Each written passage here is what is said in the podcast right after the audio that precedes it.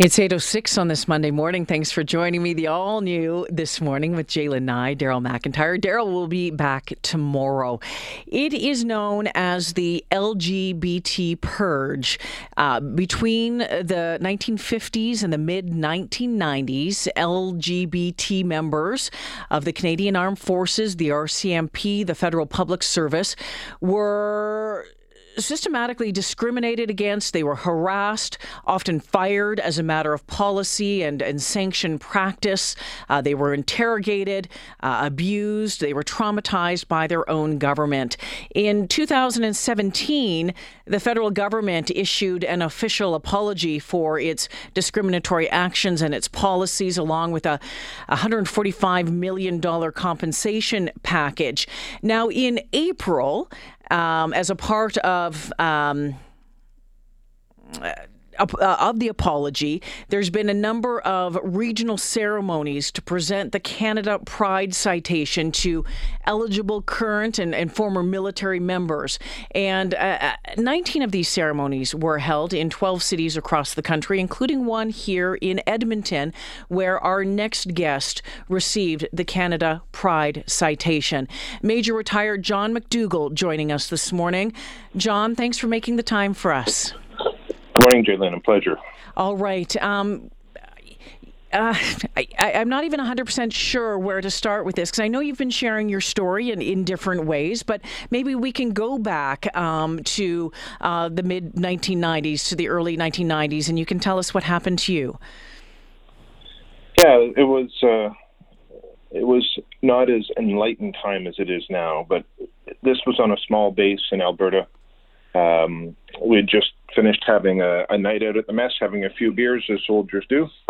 Um, and I saw a British soldier at the time that was fairly attractive, so I went to chat him up. That was politely declined. Thought that was the end of it. I went back to my room. The next morning, I wake up to a knock on the door. The uh, military police and RCMP were there. They asked for my name, and I gave my name, and they said, You're under arrest. Come with us. They put me in the back of uh, one of the military police cars, took me up to the military police barracks, parked on the very far side of the parking lot, and uh, they waited until the soldiers that were training on that base were all formed up, and then they did the the proverbial perp walk. It was about a probably a 50 meter walk from one end of the parking lot to the MP barracks, and uh, I got to be paraded in front of all those people that would know me because it was a very small base. I uh, spent uh, spent some time in the military barracks there. I called the Judge Advocate General, which is our military's version of uh, of a defense lawyer. Called him and I told him I was arrested, and he asked what for. I said because I was gay, and he hung up. He, he said you better find someone else to help you, and hung up the phone on me. Wow. And then what happened from there? How long were you detained? So I was kept on the military base for a few hours, and then uh, the RCMP took me to the barracks in Wayne in Wainwright um, and lodged me there overnight. Um, the next morning, my supervisor came to pick me up, uh, and we had been very close. I mean, we it's again, it's a small base. Mm-hmm. You know everybody. My supervisor was great for me. Um, on the way back, all I could hear was, You're an embarrassment to me. How could you do this to the medical branch? How could you do this to the military? How could you do this to our base? Uh, it was it was so awful, you know, from one day having support uh, and being part of the team to now being declared an embarrassment, a shame. How do you how do you recover from that, John? Don't know that there's a right answer for that. There were people who went through substantially worse than I did, who uh, never showed up for the Pride Citation uh, awards, never submitted their names because I think they're so traumatized that they never came forward. There are others that have recovered and been remarkably successful. I think the the key is to remember what era we were in. Mm and to look at that time as a benchmark of what was acceptable then and what's acceptable now. So I, I think I think if you don't take an opportunity to heal, such as the ceremony that we had in April, I think it's a lot of baggage to carry. I don't think I'll ever get over it, but I get better at dealing with it every day. Major retired John McDougall joining me, a recipient of the Canadian Pride Citation. I want to talk about that ceremony in just a little bit, John, but I wanted to talk about the fact that you continued on with your career. You you uh, just recently uh, retired. You continued on with a career, had a very successful uh, military career. Was how challenging was that, given what happened at the start of your career? At the very beginning, it was terribly, it, terribly rough. I couldn't, I couldn't reconcile how I really wanted to to stay a soldier, stay a medic, and be part of an organization, but it's an organization that doesn't want me. Um, so the decision is: do I just get up and leave this, or do I try to fight to make sure that nobody else has to go through what I went through? I was fortunate to have a, a really good ally who uh, sort of took me under their wing and gave me the confidence to to start finding ways to affect change. And it was step by step. Every time that there was a yardstick moved by the government in terms of, of um, acceptance, whether it was same sex benefits, we were first in line for every one of those because we wanted to show everybody that you can come out at work, you can be your authentic self. But in the even in the 2000s, it was a terribly difficult time. You you you'd go to work wearing your straight John uniform, and then on top of that, you'd put your military uniform on. So you're portraying three different people your authentic self, your straight self, and your soldier self. And mm. it's really difficult to be good at one thing when you're three people.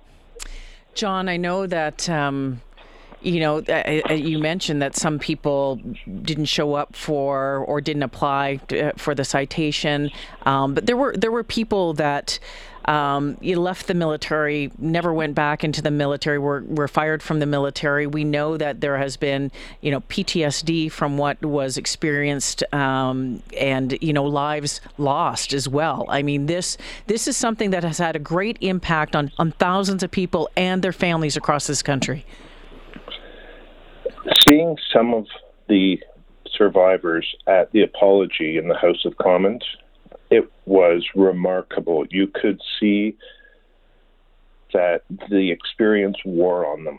They looked older than their years, mm. but they lit up. They looked like they had a, a load off their shoulders when they heard the apology and they clapped and they hugged. This was these were veterans, I would say, from the 70s and 60s. So they weren't they weren't terribly young, and I cannot imagine what they had to endure in that era. Major retired John McDougall joining me this morning, uh, recipient of uh, the Canadian Pride Citation. It was held. Uh, the ceremony was held in uh, in April. Was it April or was it May, John? It was May, I believe. Yeah, it was yeah. May. It was just last May month. 9th, I think. Yeah, let's take a pause here. I need to take a pause here, but I want to talk to you about uh, about that ceremony and where we are now. Um, right after this, can you hold the line? I sure can. Thank you. Thank you. Major retired John McDougall joining me uh, this morning as we uh, talk about uh, this this healing, the um, the work that is being done slowly, slowly but surely, uh, to recognize those. Um, uh, hurt dramatically in the purge, in the LGBT purge through 1950, right through the middle of the 1990s. We'll be back with more right after this. So, as I mentioned, we were talking about um, the Canadian Pride citation, and it, it stems from a lawsuit uh, following the LGBT purge. And in for some of you might have been just hearing about this for the very first time, but what happened was during the the 50s, the 60s, the 70s, the 80s, the 90s that um, uh, gay, lesbian, bisexual um, uh, members of the Canadian Armed Forces, the RCMP, the Federal Public Service, well, they were discriminated against, discriminated against. They harassed, oftentimes losing their jobs because they were um, gay, they were lesbian, they were transgender, whatever it was. Um, John McDougall, uh, Major retired John McDougall, uh, recently received the Canadian Pride citation, and John is joining me this morning, uh, kind enough to share his very personal story. Uh, John, thank you so much for, for making the time for us this morning, and thanks for sticking around a little bit longer. It's a pleasure, Jalen. Uh, so in 2017, um, that official apology apology was made. You heard it. What what what went through your mind on that day? I think I was blown away that the federal government, the prime minister himself, would actually make an apology to a community that has been that has had such a, a terrible history of injustice. To hear that, uh, I had goosebumps on my arms when it was done. There was people I had no idea who they were sitting beside me in the House of Commons, and we had a big hug and a big cry. It was a temporary lifting of a very heavy blanket, and I mm. say temporary because everybody has a vested interest in it at the time, and then it just seems that that that global support and that understanding seems to fade when it's no longer a big story. Mm-hmm. The um, the cite, the citation, the Pride citation ceremony uh, that um, you were presented your your lapel pins and the certificate uh, was held last month. Uh, the commander of the Air Force, General Kenny, came in to present that to you. Tell us about that day and the the meaning of that citation for you. That was a liberating day. I, I think I, I had dreaded the thoughts of it coming because I knew it would dredge up some memories that wouldn't always be positive, and and I was worried that I would not be positive during the presentation because it took so long for the presentations to happen between the apology and the actual presentation. Mm-hmm. It was terribly frustrating.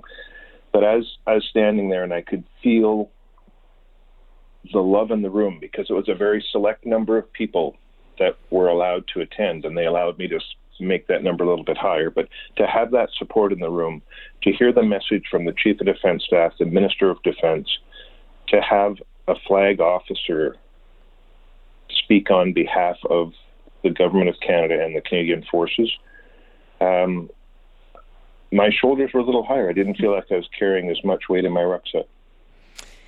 Uh, John, um, I was at the base yesterday, and uh, there was um, I, I, I was right there where the um, the Pride sidewalk was, and I thought to myself, "Gosh, we've come a long way, come a long way." Uh, you and uh, your husband were instrumental in getting the first Pride flag raised at um, at the base. You're seeing change. You're seeing change. You've been front and center of it. Um, we still have a long way to go. Yeah, I mean as as a whole, I think the military has done well. I think the problem is there's some geographic anomalies in Canada. Um, I think wherever our wherever our military members are posted, they absorb a little bit of the local culture. Uh, and I think there's some parts of Canada that have a culture that the military still needs to address. Mm. Um, but I think overall, we have tremendous support. We have come so far, but I think when we repealed the the laws of homosexuality, we thought we had advanced, and look at the work that we had to do between then and now. So mm-hmm. I don't think this is a time to say we've done really well. We don't need to really work that hard, and we don't need allies. I think when we start thinking that, that's when we need the most help, the most support, and the most growth. It was a, a, big week for you. Not uh, only uh, did you receive the Canadian Pride citation from um, uh, General Kenny, you also, uh, like four days later, received the Order of Military Merit, which recognizes distinctive merit and exceptional service displayed by the men and women of the Canadian Armed Forces, both regular and reserve. That was a big week, John. It was a very emotional week. Um, I uh, sort of tongue in cheek was talking with one of the generals in Ottawa at the ceremony, and I said it's pretty funny that uh, they put me in jail for being gay, and now they're giving me a medal for being gay. sort of a sort of an odd perspective, but you know, I, I'm I'm humbled and grateful for that. Uh, I wish I could share it with uh, a lot of the other pioneers that have come through the military, um, but it is wonderful to be recognized by, like I said, the same organization that wanted nothing to do with me. John, uh, I want to thank you for making time for us this morning and, and sharing your story. I know it's not an easy one to share, um, and I'm I'm I'm grateful and I'm humbled that you shared it with us this morning. Thank you so much.